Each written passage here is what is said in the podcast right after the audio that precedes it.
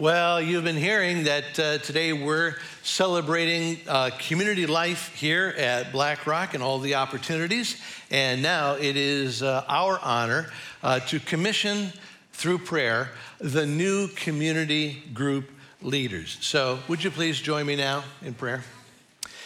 God, we thank you for these new community group leaders that you have raised up to make room for more and more of us to experience the care and friendship uh, that is part of a community group. And Lord, we know that these community group leaders are so important, that their role is so much more than uh, just being a discussion facilitator, but they are true shepherds uh, who care uh, for the, each soul in their groups. And so, Lord, we pray now that you would just fill them again with your spirit and empower them uh, to not only equip uh, each member of their group to uh, grow spiritually, but also mobilize them to love each other and then link arms to love this hurting world. So, Lord, we thank you for these new group leaders. We thank you for our returning group leaders and just pray your filling and empowering upon them and blessing in Jesus' name. And all God's people said, Amen. All right. Uh, we uh, uh, uh are going to make an assumption here at the beginning. And the assumption I'm going to make is that you are a Christ follower. And the assumption is that BlackRock is your church. And uh, today we're going to present to you uh, continuing five or six different options for you to engage in community here at Black Rock. Uh, one option is to experience community here on Sunday morning through a seminar like Starting Point or during the week through uh, life stage groups like Seniors of the Rock, Moms of the Rock, Dads of the Rock, uh, or during the week Living Free. And then, of course, there's the uh, option that applies to everyone, and that is a community group. We strongly encourage you to join one of our small groups, uh, which meet mostly in homes during the week, and uh, become the place where I can share my life, my joys, my struggles, uh, laugh, have a great time, uh, but also journey with others in my walk with Jesus. And at this point, I could go on telling you how fantastic my community group is about how having friends like this multiplies joy in my life by having some people I can count on who care for my soul uh, and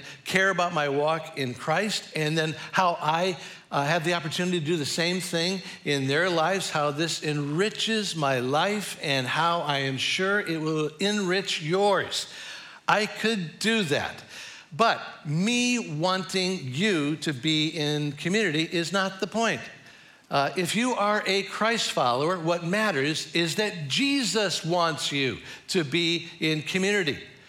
Bottom line, if you say you follow Jesus, then you need to follow his example.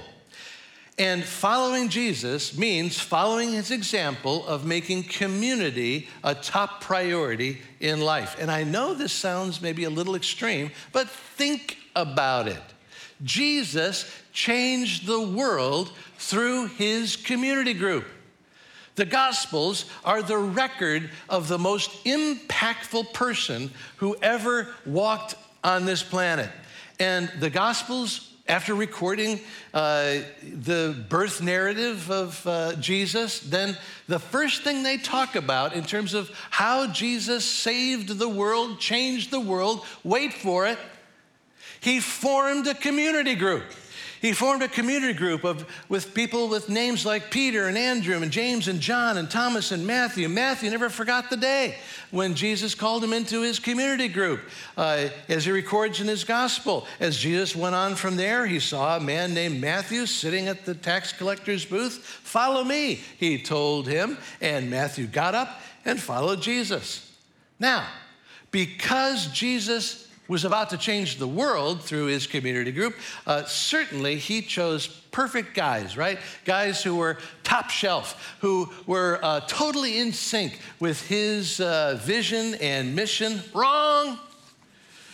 One of the fun things about the Gospels is to read how in them the Gospels are the disciples remembering how useless they were to Jesus. How it's hilarious how these disciples are always doing the exact opposite thing that Jesus would want them to, do. Uh, the disciples kept the little kids uh, from Jesus, thinking that that was a great thing to do, when Jesus wanted to be with them more than anybody. Uh, the disciples go through an unfriendly town, and after they exit the town, they ask Jesus if they can send down some hellfire to scorch the town people. Jesus says, uh, no. And then, uh, then another event, they scold somebody who's casting out demons in Jesus' name, but because he's not part of their community group, they shut him down. And then they say, Jesus, we did good, didn't we? And Jesus says, no. And then uh, they uh, are in a boat, and Jesus says it's time to go to sleep. And then they wake up Jesus in the boat because they're afraid they're going to drown. Uh, then Jesus says it's time to stay awake and pray in the garden, and they all fall asleep. Uh, the disciples promise that uh, they're going to be with Jesus in uh, thick and thin, the greatest trial that Jesus would ever go through. Then it actually happens, and they run away. Uh, Peter cut off a guy's ear. Jesus had to put it back on again. Uh, Thomas doubted Jesus. Judas betrayed Jesus. They all deserted Jesus. The list goes on and on. Jesus was perfect but his community group was far from it. The gospel writers go out of their way to show how they were a bunch of losers, just like the people in my community group. and just like me. Uh, we're all imperfect, dysfunctional people, which I emphasize just because I don't want anybody uh, thinking that there's some false advertising going out here today about community groups being all sunshine and rainbows and easy. Nobody should think that a community group is always easy. Uh, nobody should think that uh, that it's always perfect in a community group because every community group is imperfect because it's full of imperfect people. So why bother? why bother joining a community group? Why did Jesus bother? Why did Jesus bother forming a group of imperfect people like Peter, James, and John when he did not need them? He did not need them. At least on one level, Jesus didn't need Peter, James, and John to change the world. Uh, but on another level, Jesus did need Peter, James, and John in the sense that Jesus is love. And Jesus' mission was and is love. And there's a simple truth about love. The simple truth is that in order to show love, you need someone to receive it. It's a simple truth, but it's also as profound as God Himself. Because people sometimes ask, uh, how can it be true that God is love when He's also the creator of all things? Which means that uh, there was a time in eternity past when God was all by Himself, He hadn't created anyone or anything. So, how could God be love when he was all by himself? Well, Jesus answered this mystery with an even deeper mystery that God could be love all by himself because from eternity past, there was always community in the Godhead. That from eternity, there was this love relationship between Father, Son, and Holy Spirit. And Jesus refers to this profound truth when he prayed this Father, I want those you have given me to be with me where I am and see my glory, the glory you have given me because you loved me before the creation of the world. So, by nature, God is love because God is community, which explains why when God came to earth, he didn't come as a loner. Can you imagine what it would say about God if when God came to earth, Jesus was a loner. Uh, maybe you've seen uh, the more recent uh, Star Wars movie, The Force Awakens. Uh, it features Luke Skywalker in his uh, final years when he is an old, gray bearded, robed figure living on a deserted island. He is this old galactic savior who wants to just be left alone. He's old and cranky. He's old and isolated. He's old. He's so old that he has a, a Skywalker. Uh, and. Uh,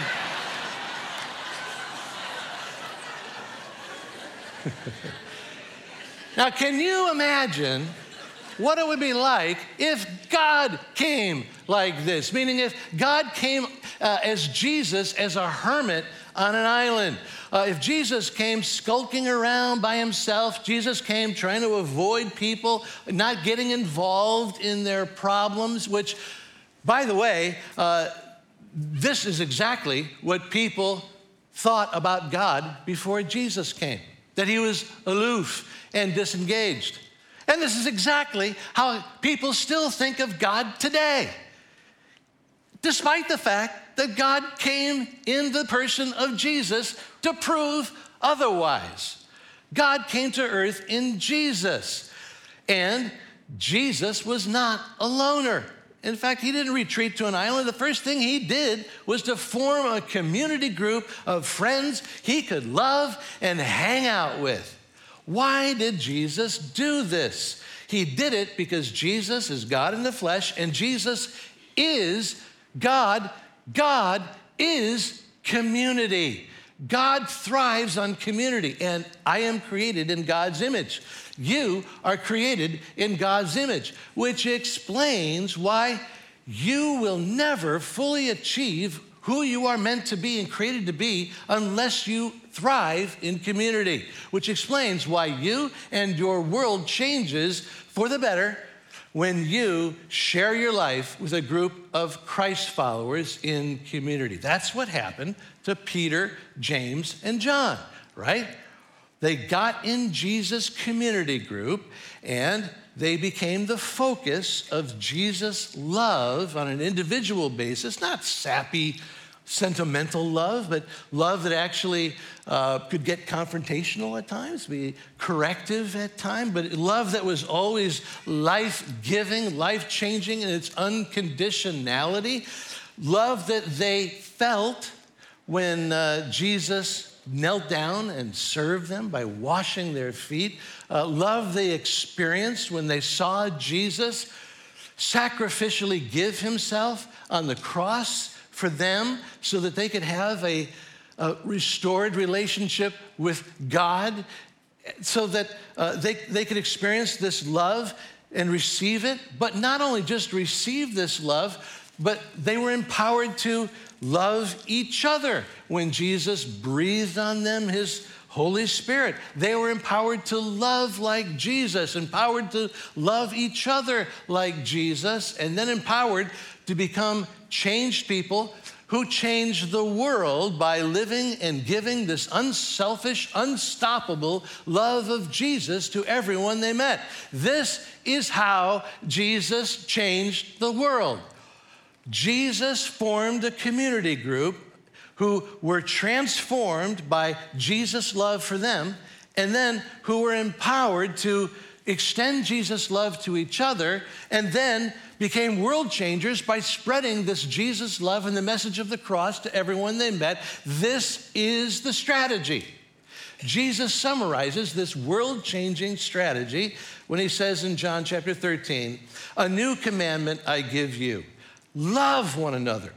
As I have loved you, so now you must love one another. By this, everyone will know that you are my disciples if you love one another. And you may be saying, I get it.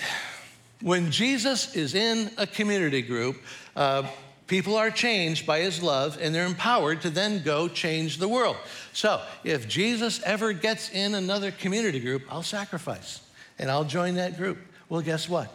Jesus still attends community groups. That's right. Jesus promised that just like he was in the center of this group with uh, guys like Peter, James, and John, he's just as present in my community group with uh, people named Mike and Mel and Doug and Penny. As Jesus says in Matthew chapter 18, for where two or three gather in my name, there I am with them. And maybe you're thinking, wow, Jesus promises to be in a community group of two or three. That may be the problem with my community group. We need to get rid of a few people to get down to that two or three mark. No, Jesus is not saying that a group has to be two or three. What Jesus is saying is that for him to be fully present, it can't be just one. That's what's represented with these chairs up here.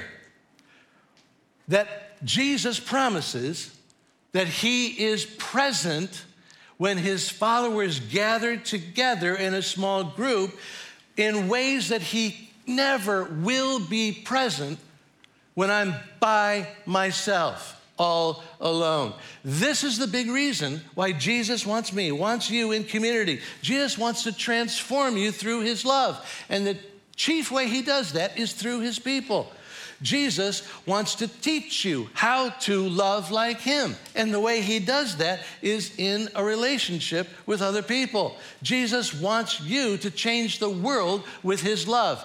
And the way He does it is by putting you in a small group where you can link arms with some other friends and go together to share His love with this needy world. Which leads to one more observation, which is that Jesus is still changing the world through community groups. Jesus changed the world through a community group, and Jesus is still doing it. Just like Jesus changed Peter, James, and John by meeting them in a group and then changing them with his love, today Jesus is still changing people with his love through BlackRock groups. People like Jack. Jack, uh, come up and uh, let's uh, hear a little bit about uh, your story.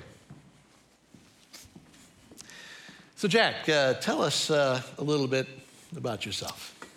Uh, I've worked uh, in the financial services industry for about 35 years. Our firm um, works uh, kind of analyzing and doing deep dive uh, risk and analytical work for hedge funds and mutual funds and large asset managers. I have no idea what you just said. I, don't tell anybody, but a lot of times I don't either. So, um, I've, I've uh, lived in New Jersey for a long time. I uh, moved to Chicago and then back into Connecticut in 2001.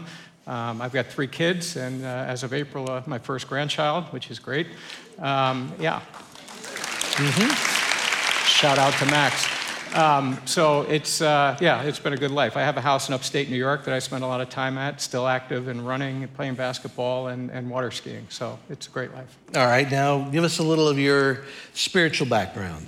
Sure. As I said, I uh, grew up in New Jersey. Um, I've been a Christ follower for 50 years.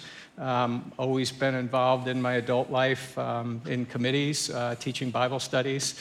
Uh, here at BlackRock, I started coming in 2002. I've been on two building committees, and uh, currently I'm in the property and finance group. So. Okay. I happen to know that you're also part of a community group. Uh, but uh, my question is uh, when you heard about the community groups uh, here at BlackRock, what degree of excitement did you have about joining one of them? Um, it was probably similar to the way Jonah felt when God said, You're going to Nineveh. I, I, immediately had a bunch of excuses that went through my mind. Um, you know, I work in New York City, I get an early train.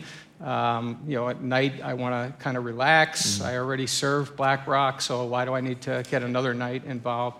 But probably the, the most compelling reason not to join a small group was the thought of crashing together um, a group of people from 80 years old to 30 years old and assuming that you were now going to be vulnerable with this group. And that was the one that sent the shivers up my spine that said, absolutely not me. Yeah. Um, so that was, that was kind of the belief. Um, that changed. Um, I can remember, you know, kind of sermons that were preached here and, and written correspondence that said, look, if you're a member of BlackRock, you really should participate in one of these small groups.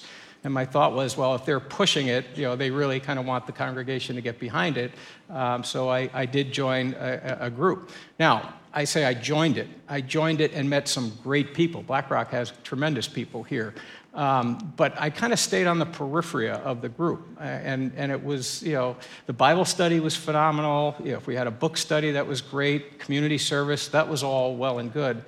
But when it got to that point about really opening up your life and sharing with people, you know, I kind of, you know, stepped back a little bit and said, no, everything's fine. And that was such a lie because there were things going on in my life, mm-hmm. um, you know, that really I could have used prayer and support, and I was just too stubborn to really kind of invest in the group, if you will.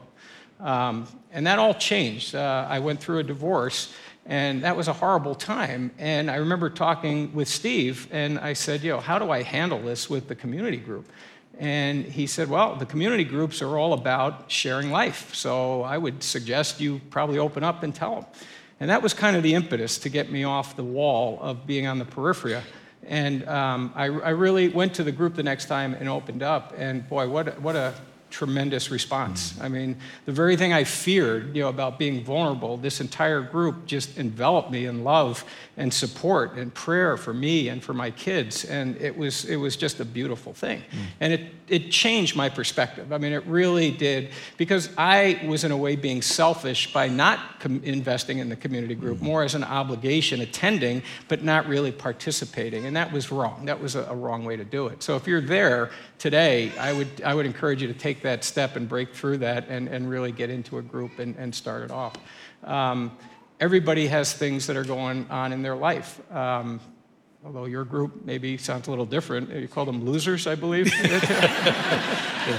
Every community group has a Judas, apparently. I just, I just... A little harsh, and I'm sure they leave here today very encouraged by that. But um, everybody has things that are, are, going on in their life. And by withholding them, you know, not only do you allow the group to not help you through those things, but in, in turn, I now am participating in things that are going on in our group um, that it's, it's a privilege to really be, come alongside some of these people and, and help them out. Um, so uh, it goes both ways. And the very thing that I feared, you know, being, you know, uh, vulnerable, I found myself in the crosshairs, you know, of a group that wanted nothing more than to come alongside and support me. And when you get to that level, um, it becomes not an acquaintance, it becomes a second family, basically, is what, what turns out to be. And our group meets now in the off cycles, you know, where we get together and have dinners just to see how people are doing. So it's a blessing. It really is a great thing. So, uh, what happens right after we close the worship service is we give everybody a chance to go out in the Welcome Center and check out the different life, community life options, but especially uh, the community group table will be there. And there are some people here, Jack, uh, who are uh, wondering if they should sacrifice the time and the convenience and actually get involved in a community group. And what would you say to them? Yeah, uh, BlackRock's a huge church. I mean, there's no way you can possibly meet a lot of people um, each Sunday when you come here. I think the community groups are a way that you really can kind of get involved and, and meet people, but it's, it's also a resource. Um, when things go on in your life or in the lives of the members of your group, um, there's, there's that first level of defense there. That group now is a place where you can go safely and share what's taking place, ask for prayer, ask for support, whatever it is uh, that takes place. So, uh, you know, I would really say you, you got to take a hard look at why you're saying no um, and, and give it a shot. You're, you're talking about a small commitment of time, maybe 10 hours or 20 hours over the next 10 weeks. Um, that's not a large commitment. And you always have a chance to kind of go back and get out of it if it doesn't work. But I think you'll find that once you kind of get involved in it, you're, you're going to stay committed to it. And I think, you know, back in Acts where they talked about how the early church, you know, met together and fellowshipped and prayed and had meals together. I mean, that sounds an awful lot like a community group. So mm. I would encourage you to make the investment of time.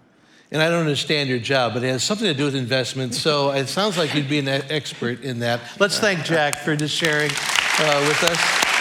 Thanks, Jack. And uh, I mentioned that. Uh, our community groups uh, are still being used by Jesus to change the world. Here's just uh, one story of a community group at BlackRock making a difference with Jesus' love.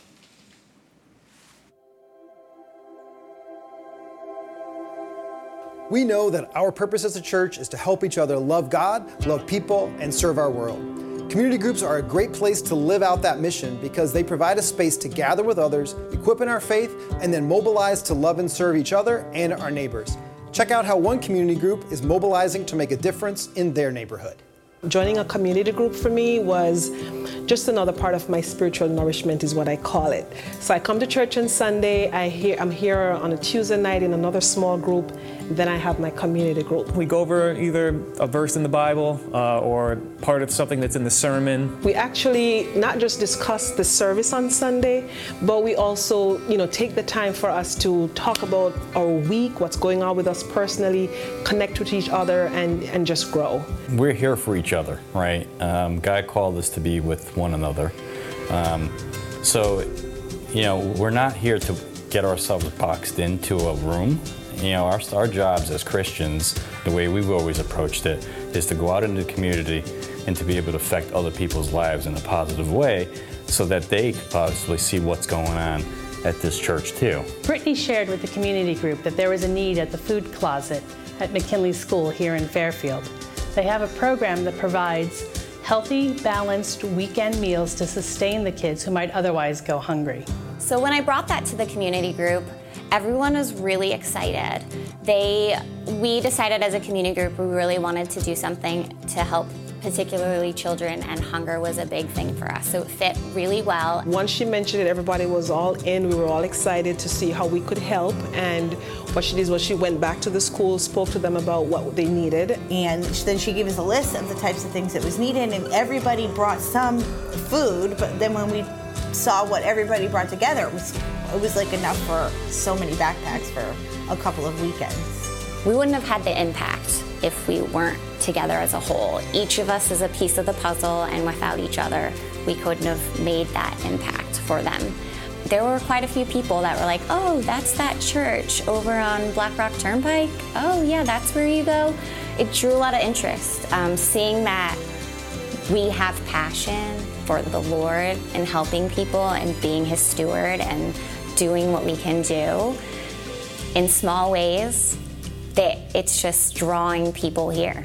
This is the backbone of BlackRock, serving others. It's something we're thinking about doing throughout our time together. We're always thinking about who else we can help, whether it's the McKinley School or somebody that one of us have met or just know about a specific need. It's always thinking who else can we be helping. Right now is the perfect time to begin your connection to a community group. There's no better way to grow in your love for God and for people than through sharing your life in a community group.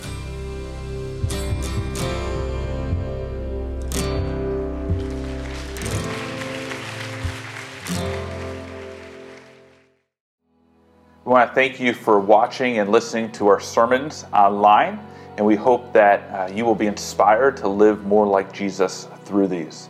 Please check out blackrock.org for more information about our church know that you can subscribe to our podcast on iTunes. And also uh, know that you can give uh, to BlackRock and to our ministry through PushPay, through our mobile app, and on our website. Your uh, donations and your support of our ministry allows us to have uh, these videos online and for us to impact our community.